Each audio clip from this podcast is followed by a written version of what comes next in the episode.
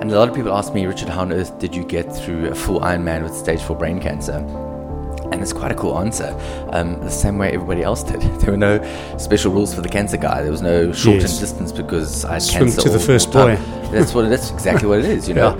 And and every single person doing something like that, every single person getting through COVID nineteen, every single person getting to the other side of lockdown, is doing it the same way everybody else does, and that's one day at a time. But it's what you do with that time um, that really means something. And to me, that, that's what it was. My focus was on my thinking, and um, on what I could do with that thinking. And the thinking for me was what, what are the actions? What is this thing I need to do that is going to help me inside my head? Yes, And that yes. definitely, definitely was Iron Man. I think what happens is the more we fight something, whether it's COVID 19, whether it's lockdown regulations, rules, whether we think they're nonsensical or not, doesn't matter. When we're fighting these things that we are held hostage by, I think we become more of a victim of that thing. And there is, as you know, a massive power in accepting the things that you can't change and saying, okay, that is what it is. Yes, And yeah. trying to figure out what is that I can change.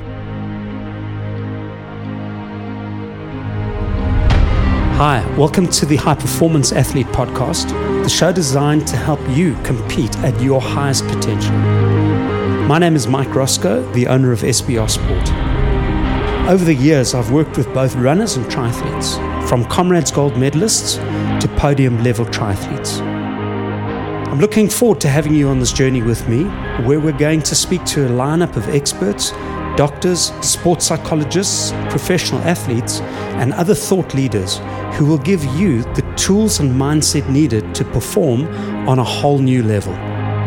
Make sure you've subscribed to this podcast to catch all new episodes and share it with your friends and training partners. We with Richard Wright. You're listening to the High Performance Athlete podcast. Uh, Richard has got has had an amazing career as a triathlete. Um, just give us a, cup, a little bit of a background. You had one year where you had a cracker Ironman. Hi there, Mike. Thanks for having me on your uh, podcast. I really appreciate that. Always good to get to chat to you. Um, so yeah, I had a. I was really lucky to have been um, gifted with a bit of talent and working really hard, and had a couple of good years in triathlon. My best ever Ironman was um, Ironman South Africa, 2008. Um, 16th overall, first amateur athlete across the line. Won my age group, beat a bunch of pros, um, and life was good at that point in time. Qualified for world champs. And that same year, set a course record, I think, which still stands for uh, the 70.3 East London. I remember I was there, and you were There my go. swim coach at the time, and you were killing all of us in the water. And I think that record does stand. Do you remember what the time was for that? Uh, phew, I don't remember what the time was. I just know I came 11th overall. Yeah. Uh, I wasn't even sure where I was. I, I was racing against amateur athletes, so I wasn't quite sure where I was in the overall standings.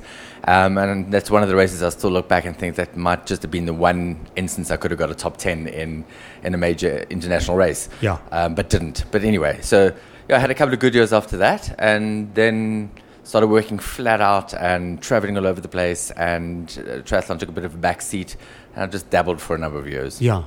Um, I know of two guys that have really gone hard after that record, and they've all come like two minutes short.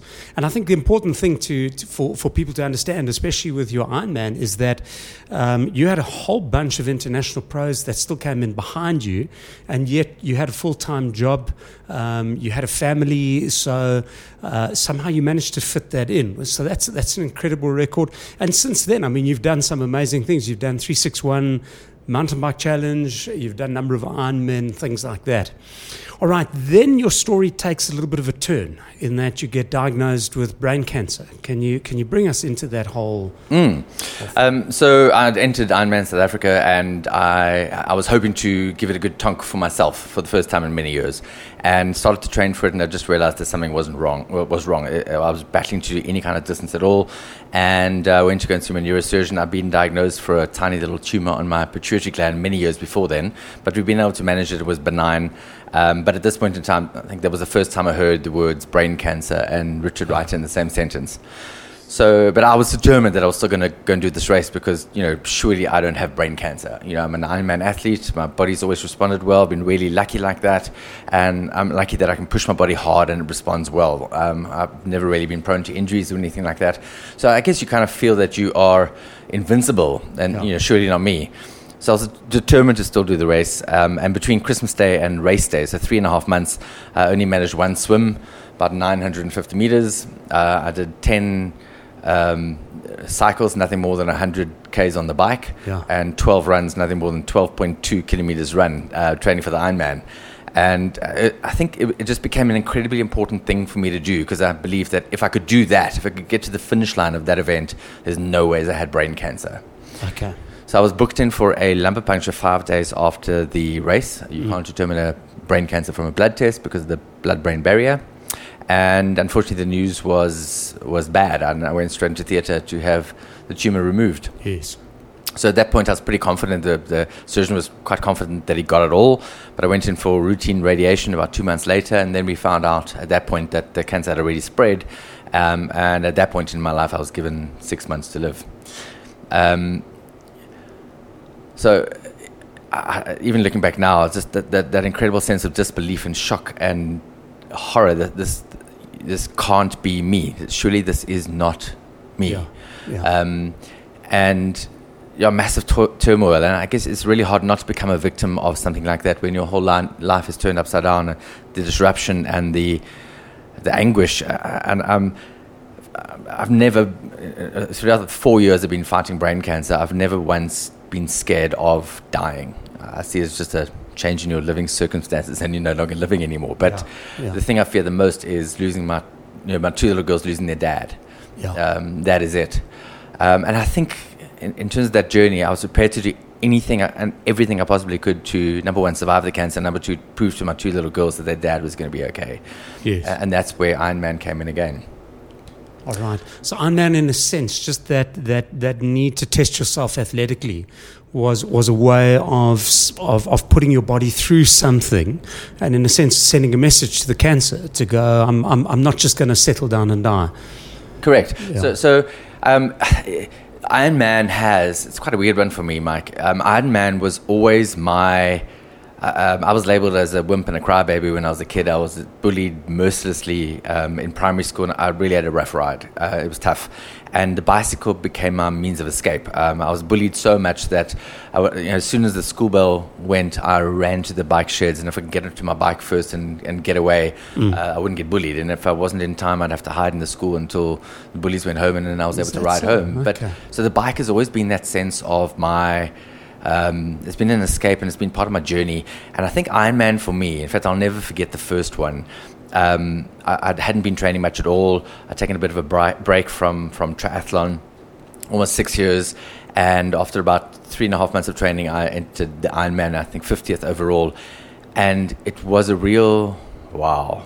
Uh, this, I can do this. Yeah. I'm definitely not a wimp and a crybaby. I can actually be quite hardcore. Yeah. Um, and so I think I think yes, you- you're 100 percent correct. It, it's always it's been my tool to number one prove to myself that I can beat brain cancer. If I can do this thing, then I can do that. We do hard things because it enables us to do harder things. Yes. And then it's been my way of, of saying to my kids, listen, if dad can do that, he's not he's not going to die from brain cancer. Yeah. Um, and, and that's the mental part of it that I think is so important. And, and I think that Iron Man, I, I, I think the fourth discipline of Iron Man is is the mental um, tenacity and and resilience um, Yes. by a long way. So so that has been that's been what it is for me. So so. In all of that time, I think you'll do anything. I I know I would do anything to try and beat the cancer. But one of those things was I, I need to do something for me. And I know that even even if I can just get out of the front door and walk around the block, I'm doing something that is going to get me to a finish line somewhere, and that finish line isn't cancer. Yeah. Um, and that was big for me. So then I entered another Ironman and um, with stage four brain cancer. And against everybody's um, advice, or there's not a single doctor or surgeon that said, you know, we think you should do it. They all said the opposite. Um, almost all of my friends and family, exactly the same thing. In fact, a lot of them told me I was stupid. But for me, it was a case of um, a a DNF is a lot worse than a DNS. So it Yeah. did, not- did not finish. Uh, that's okay. It's okay to get a DNF. It Yeah. means that you gave your best shot. And, and I, I toed the line on that day, thinking I, if if I can just get through some of the swim, if I can just if I can just I, I just need to get to the line and start this thing, and that's enough for me. Yeah. Um, yes, obviously I wanted to finish, but that was enough because the DNS did not start. That's way bigger for me. Um, and yeah, the finishing I think is one of the most triumphant, victorious days of my life crossing the finish line. My two little girls were there. Uh, they met me at the finish line and put the medal around my neck. Um, that's a moment I'll never, ever, ever forget. It what that did for me. And yes, I know that from a physical point of view, maybe I put my body under more strain, but I reckon the, the, the mental is worth far more than anything physical. It's amazing because you you've got your your sort of one where you're beating some of the world's best athletes, and that is an achievement in itself. And then you've got another one where you literally don't even know if you're going to finish the swim, and and and getting to the finish of that is actually the bigger accomplishment than your best Ironman time ever. Correct. Yeah. And, Mike, I think what that is for me is is, and I think all of us over this time with COVID have had to learn that uh, so often I hear people saying, "I just wish I could go back to normal." Uh, when are we going to go back to normal? Yeah, and and I totally get that. And as you know, somebody with, with a prognosis, six months prognosis, you can take a pen and cross off a, a date on your calendar, and that, that is that is that is my that's my that's end date. The death day. Yeah, it's huge. But that feeling is, I just wish I could go back to Richard before cancer, but you can't. And, yeah. and none of us in this pandemic can go back to anything that resembles what we believed to have been normal. And what is yes. normal anyway? Just what your life is at that point in time. Exactly. But I think that's I had to let go, um, and, and, you know I think one of the defining moments for me, Mike, was one of the runs that we had over that time, building up to that Ironman, and you introduced me to the the, the concept of amor I'm sure yeah. you remember that Latin, love your fate or embrace your fate, Friedrich Nietzsche, and that really has been a very big. Um, that was a very big pivotal moment for me, Mike, um, yeah. in that understanding that um, I had to stop. I actually had to stop fighting cancer. I think what happens is the more we fight something, whether it's COVID nineteen, whether it's lockdown regulations, rules, whether we think they're nonsensical or not, doesn't matter. When we're fighting these things that we are held hostage by, I think we become more of a victim of that thing.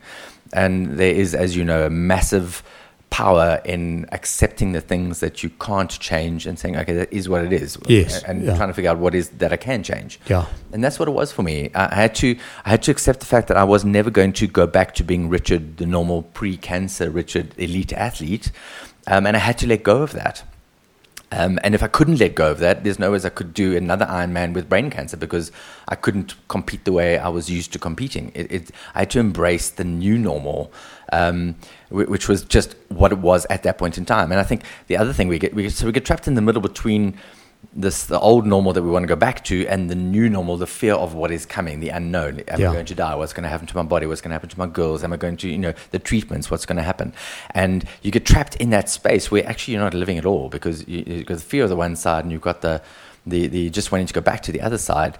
Um, and I think it was Eckhart uh, Tolle said um, you can you can you can neither suffer your past nor your future because they are but a memory and your imagination. Yeah, and that really is exactly what it is. All yeah. you have is this present moment. That's it. Um, yeah. And that's what I embraced with the Iron Man is to say that's all I had was now.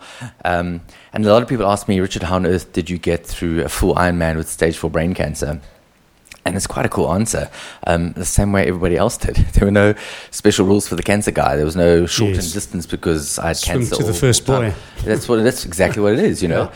And and every single person doing something like that, every single person getting through COVID nineteen, every single person getting to the other side of lockdown, is doing it the same way everybody else does, and that's one day at a time. But it's what you do with that time um, that really means something. And to me, that, that's what it was. My focus was on my thinking and um, on what I could do with that thinking. And the thinking for me was what, what are the actions? What is this thing I need to do that is going to help me inside my head? Yes. And that yes. definitely, definitely was Iron Man. Okay. Iron Man and then know your why, that sort of Nietzsche sort of thing. If your why is big enough, you can cope with almost anything. Absolutely. And your why was your girls to to show them that you could overcome this. Um, had you died some stage after that, they would have had, well, they do in any case, have this legacy to remember back um, because we're all going to die. So at some stage, they're going to look back at this and go, he, he overcame. And um, that's to give them that courage to go into the future themselves. So, so there's a lot of that. And the other part of that is um, so I'm divorced, and my girls are with me half the time, and they're with their mom half the time. And um, they get very different things from different parents, and that's amazing. I think we, that you know, we all do. Um, but I've had to look very hard and say, okay, what is my role in their lives as a dad who is somebody who's very different to their mom? What do I bring to the party? Mm. And I think for me, a lot of that is how we deal with obstacles and how we deal with challenges, how we how we show up, how not to be a victim, how to overcome, yeah. um, and how to and emotional intelligence because that's the that's, this is the box that I've been placed into, which is can, brain cancer. This is the prognosis. This is the diagnosis. Um, and this is what I can eat, this is what I can't eat, this is what I can drink, this is what I can't drink, this is what I can exercise, what I can't. And, and you're probably thinking right now, this, this seems quite familiar to me now because those are the rules, regulations, and restrictions that the government have placed on us in this box called COVID 19. Yeah. You know, and, and either we can accept the finite thinking of what this box is and, and fight against that, or we, emotional intelligence is saying, okay, hold on two seconds, how can I look to the other side of that. And that's the power of infinite thinking. Yeah. And that is the slogan of Iron Man that says anything is possible. Yes. Um, and that really was it. Is if, if I can do this thing, then what? What am I capable of? Yes. And I think that that's a b- very big driving force for me with my girls is to show them how, how that works and how that happens. Um, and then the other thing too is for myself, as much as uh, you know, my reason was and my why, my girls, the reason and the why behind the Ironman for me was totally me. It was, you know, people. I, will never forget somebody phoned me up and said to me, Richard, and, and somebody who knows my whole history with Ironman, I said, Richard, what are you doing? You've got nothing to prove to anybody. What, yes. what, who are you trying to prove this to? Yeah. And I said, but this has got nothing to do with anybody. This is all about me. The only person I need to prove anything to me is me. And, and I'm proving to myself that if I can do that thing, damn it, I can beat brain cancer. So the course record was in the past, but this is living in the now, which is why My you want record. to continue to to challenge yourself. Correct. Now we kind of went up the, you know, if you think of a roller coaster, we kind of go up to this height where you. Um, do incredibly well in full Ironman. You break course record in half Ironman. Then this roller coaster plunges down. You get diagnosed with cancer. Then the roller coaster comes up again because you get declared cancer free. Just take me through what all happened there. Okay, so um, we've skipped a bit here. So, so essentially, this is a whole lot. So, so essentially, that first year before the, so the first Ironman I did, um, I had brain cancer and I didn't know it. So I finished there, and I finished, I think, in 11:20, um, and that was that was that was massive.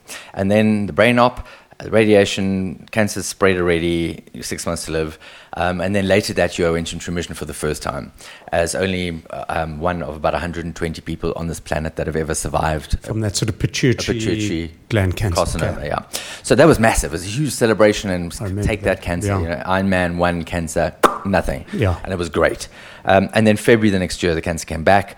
And um, it was harder the second time. Uh, Um, so I, I, the way I equate this with people when I speak at the moment is to say, well, you know, remember right at the beginning, about 103 days ago now, um, we were told it was 21 days lockdown, and you're Yeah. like, and you're kind of getting to the end of 21 days, you're starting to celebrate, and it's like, oh yeah, I made it, got out of biggest party this is, ever. this is staycation. We, it was, wet. and then all of a sudden, no, sorry guys, we've got a bit of an extension here. I mean, I'm not entirely sure how long it's going to be, but sorry, you know, back to lockdown. Yeah. Uh, we level level five four three. At that point in time, we were told we were level four, but it was level four point nine five zero, I think. Yeah, just as the smokers were getting ready to go back Exactly. to, to Spar and get some cigarettes. And it feels worse. It feels so much worse. It's kind of like, oh my goodness, I know what it took out of me the first time. How on earth do I do this again? You know, I was ready for 21 days. Now, wow, this has got a is an unended time frame, and that was hard. And that's when I entered another Ironman, and um, and then you mentioned 361. So literally, I did Iron Ironman, full Ironman, and two weeks later, I got gifted an entry for 361.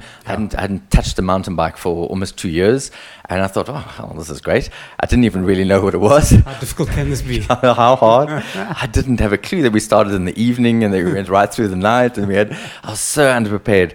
But you know what? It, there's that feeling of ah, I had my chain broke a couple of times and I'm useless with mechanical stuff on a mountain bike. And it was just, wow. But we finished in 23 hours. And it was, again, it was like, oh, if I can do that. And then the week after that, I, I entered, I got, a, I got an entry for, or two weeks after that, I got an entry for half Ironman at Sun City.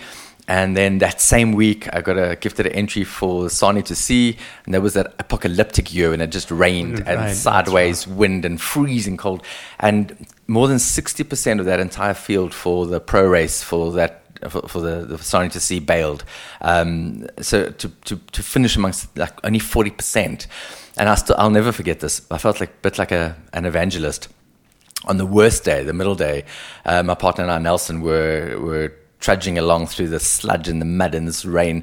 And every time we passed another bunch of riders, a couple of riders, you know, we always ask the question, so how's it going? You guys right? And all, the answers are all the same. It's like, oh, this is so bad. and then I would pop in and say, oh, guys, just think about this for a second. Would you have left your house if it was raining like this just to go on a training ride? And yeah. obviously like, no, you're mad. Would you have left your house if it was cold like this? No, training indoors. Would you left if it was windy like this? No. You'd be like, wow, isn't this amazing? What a privilege. Here you are, this, you know, bragging rights for life. And that, you know, this is nothing for me, nothing compared to going through cancer and the treatments and everything. And they look at me as if you're a little bit touched. You know, what the hell is wrong with you? Yeah. I think that's what it is. You know, we've got an opportunity in this life to either get sucked under by by the elements and by whatever it is that is that is facing us, or there's an opportunity to say, okay, I've survived absolutely everything I've ever encountered in my life. I've been through worse, and um, I'm going to get through this. What on earth makes me think I won't? So why would I want to struggle to get through it? Why don't I just actually make the most of it? Just embrace that. Yeah. Love your fate, embrace your fate, amor fati. It's exactly it. that. Yeah. I can remember we did uh, one of the Transbaviaans, and it was, I think, the second coldest trans I've ever done. We got over the ridge about to move down into Jeffreys Bay. So it's ice cold, it's at night, and um, you've been in the Karoo, and we didn't even know it was pouring with rain in Jeffreys Bay. And we just went over, and all I remember was this driving rain coming straight toward us. And I can remember on the bike just taking my glasses off because you couldn't see a thing with the rain. And I can remember just weeping with laughter, just going, could this thing throw anything more? At us than what it's doing. Mm. And I think at times you've just got to go, this is what it is. You know, the race with a lot of wind, you're not going to get your PB, but embrace the wind and just put your head down and smile and go, this is just fantastic. Yeah. I, so, I so relate to that. So one of the races I did um, later that year was Ironman Wales. That's it. And I only entered that race because it's one of the two hardest Ironman races on the planet. Yes. Um, and I thought, wow, that's it. I'm, I'm, I'm going to seek out the hardest things I can do because every single time, obviously, the same thing with your trans race. Um, and that is to date, the hardest physical challenge I've ever done. I honestly didn't think I was going to make that race. You haven't studied Welsh, have you? I studied a lot of swear words on that day. Man, All in Welsh. Yes, it was tough. and to, to know that that was the worst conditions that that ever had. Yeah. And uh, my time was one of the slowest uh, uh, races I've ever had on my own. It was a 12, 30 or something like that. But yet I still finished. I look back at the results the other day and I still finished in the top 15% of all the people. Yeah. And you kind of think, and then this year uh, or last year, they had a great year. The weather was amazing. And there's that little thing inside of you that's like, oh, you might have done Ironman Wales, but you didn't do Ironman Wales the way I, I did, did, it. You know? yeah, yeah. And that's what it is. That's yeah. that. That's that bragging rights. It's, it's, that, it's that that feeling of, and that's what it does for us. And so, so I mean, I've, thought about this a lot, a lot over the last four years, Mike. Um, so later that year, I went into remission for the second time, and I didn't celebrate it as much because you know remission is is is not okay. We, you're never going to go back. It's never going to come back. Yeah. Um, and, and, I think that's the same thing with COVID nineteen. Even if you get a vaccine, it's not like COVID 19's gone. It's always yeah. going to be around. You're always going to make sure that you are okay against this thing. You, are never going to be safe. And, and, the analogy I use is, uh, you know, a raw egg balancing on the end of a table, edge of a table, and anything can happen, and the egg's going to tumble off. Yes. Um, so what's different to my life if I'm in remission compared to your life? You know, I sat there on one day. In fact, I recorded a little video um, that said, and I'm terminal, um, but yet so are you. You yes. know, uh, stage four brain cancer. Um, what if I get hit by a bus and I die? bus accident or I get shot or, or um, have a heart attack. Yeah. Um, at that point in time, if I had to die with stage four brain cancer for any other reason but brain cancer, I die a cancer survivor. Um, so I learned to live my life as if I had already survived brain cancer. Um, and that was, um, I think it's, it's a bit of mental gymnastics, but it's, it's a choice. So throughout the years, going through treatments and chemos, um, and I've had more than 89, I think it is, chemo treatments over the last four years. But sitting there on drip and you watch people come through and as the person, as the patient comes through the door, I can tell you whether that person is whether that person is a cancer victim or a cancer survivor purely by their demeanor and the look in their eyes. Okay. And and that is a choice. And all the doctors will tell you that. And I think that's about anything in life, really, is that we all have a choice. And 50% of overcoming a terminal disease is your attitude towards it and what you believe within mm. yourself. Mm. Um, and how you live your life, and 50% is the treatment. And the doctors can only handle and influence the one half, and they'll all tell you if they could influence the other, the results would be way better. Yeah. That doesn't mean that everybody who has an amazing attitude and um, is a cancer survivor is going to survive the disease. It's, Yes. a, it's a shitty disease, but every single one of them are going to confound the doctors, live a better quality of life, and live longer than you know than they were told they were going to. Yeah. and that is a choice. And I think that's to a large extent that's what the choice that every endurance athlete makes is. Um, the choice I make is how I live my life and how I choose to live my life, and I'm living it on my terms. And I'm Yeah. going to push my body, and I'm going to to do things that other people look at and go like, "Wow!" Um, and I think I think I, what that does, you know, every, every single one of the specialists said the same. If we could pick one person who would be least likely to get this form of cancer, it would be you. Yes. And I'm like, okay, great, that's nice. Um, and then they turn around and say, but if we could pick one person who we think is most likely to overcome it, it would also be you. Yeah. And it's like, well, that also doesn't really help me, but okay. Um, and I think that that's years and years and years of pushing myself and knowing the boundaries of my body and knowing that, that I can overcome all sorts of odds. Um, so I'm incredibly thankful for a, a history of endurance sport. Yes. So, in, in, in a sense, um, an Ironman or a Comrades or 361 or whatever it is, I mean, for some people, literally an endurance sport is a 10 kilometer race because they've had to overcome so much that 10Ks is at the far end of, of, of what they can achieve. That almost becomes like a microcosm of life. You're sitting at the start line and you're realizing that if you haven't got resilience and a belief in yourself, um, and that ability to go one kilometer to the next kilometer to the next mark, you're not going to make it. Um, and I think that that's where your story is so profound. Is these the the the uh, sort of parallels between sport and and and resilience and getting over a disease like that. So, so I, that's, that's a great analogy, Mike. And I'm going to take it one step further and say that um, I always say to people that the, the hardest part of an Ironman is not the race.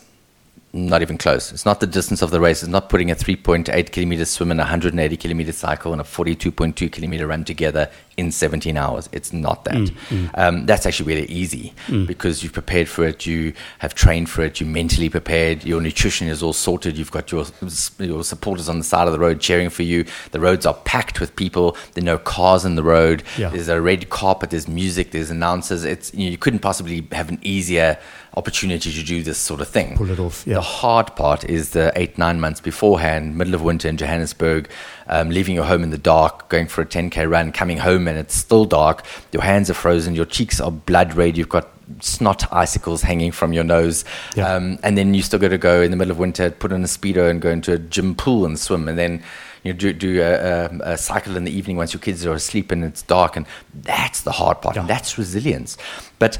Uh, and I think the other part is it's, it's it's so so so mental, and the same thing with with overcoming cancer is that, and you know this to be true. So so, if I go and do a seven k run and um, and I only plan to do a seven k run towards five k's, I'm thinking, sure, okay, I'm feeling a little bit tired now.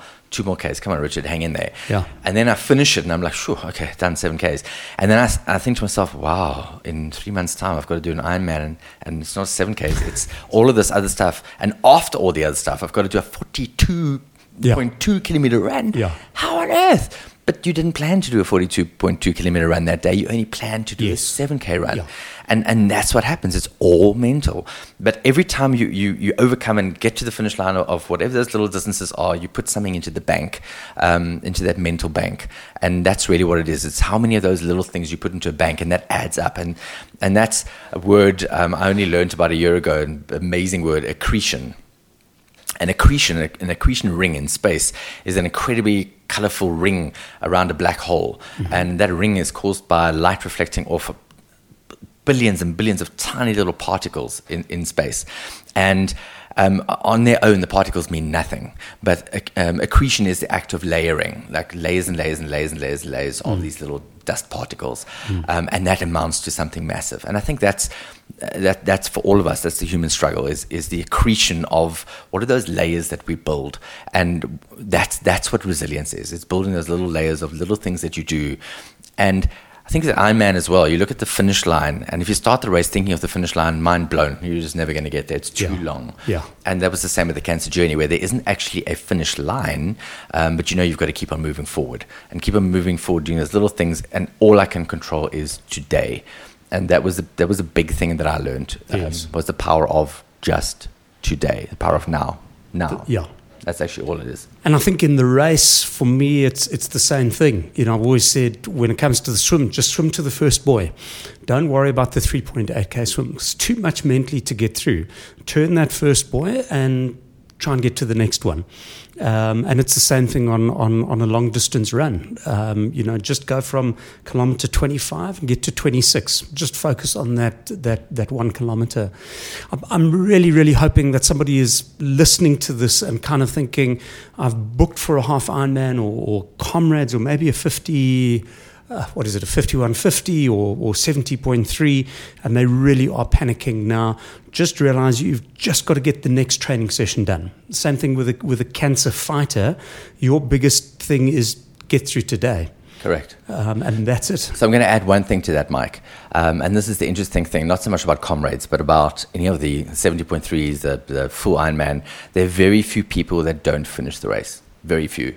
Yeah. Um, you've got more than enough time to do it in. But I think what prevents more people from doing it is the expectations we have in ourselves. Yeah. And the expectation is, I want to do this thing in five hours. Yeah. And then the amount of training, we look back and we say, well, I haven't really done enough training to do it in five hours. Well, eh, I'm not going to go and do it. Yeah. Um, that's really what it is. So the expectations we, we place on ourselves, and if our expectations were, I just want to finish this thing. Yes. It doesn't matter how long it takes me. I just want to see the finish line. Yeah.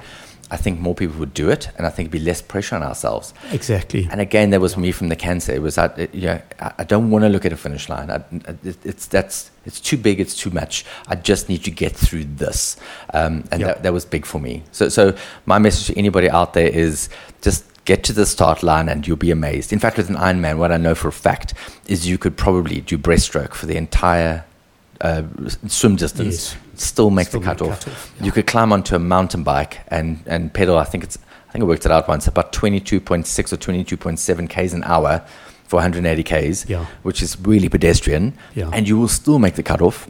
Yeah. And then you say, well, Richard, now I've got to go and run a marathon. No, nobody said you had to run it. Yes. Um, the rules say you can run, you can walk, you can crawl, but just mo- keep moving forward. Yeah. You can actually walk the entire marathon and still make it Yeah. within 17 hours. Yeah. And then the other thing, uh, uh, know, I've never tested this theory myself, but uh, I know it to be true.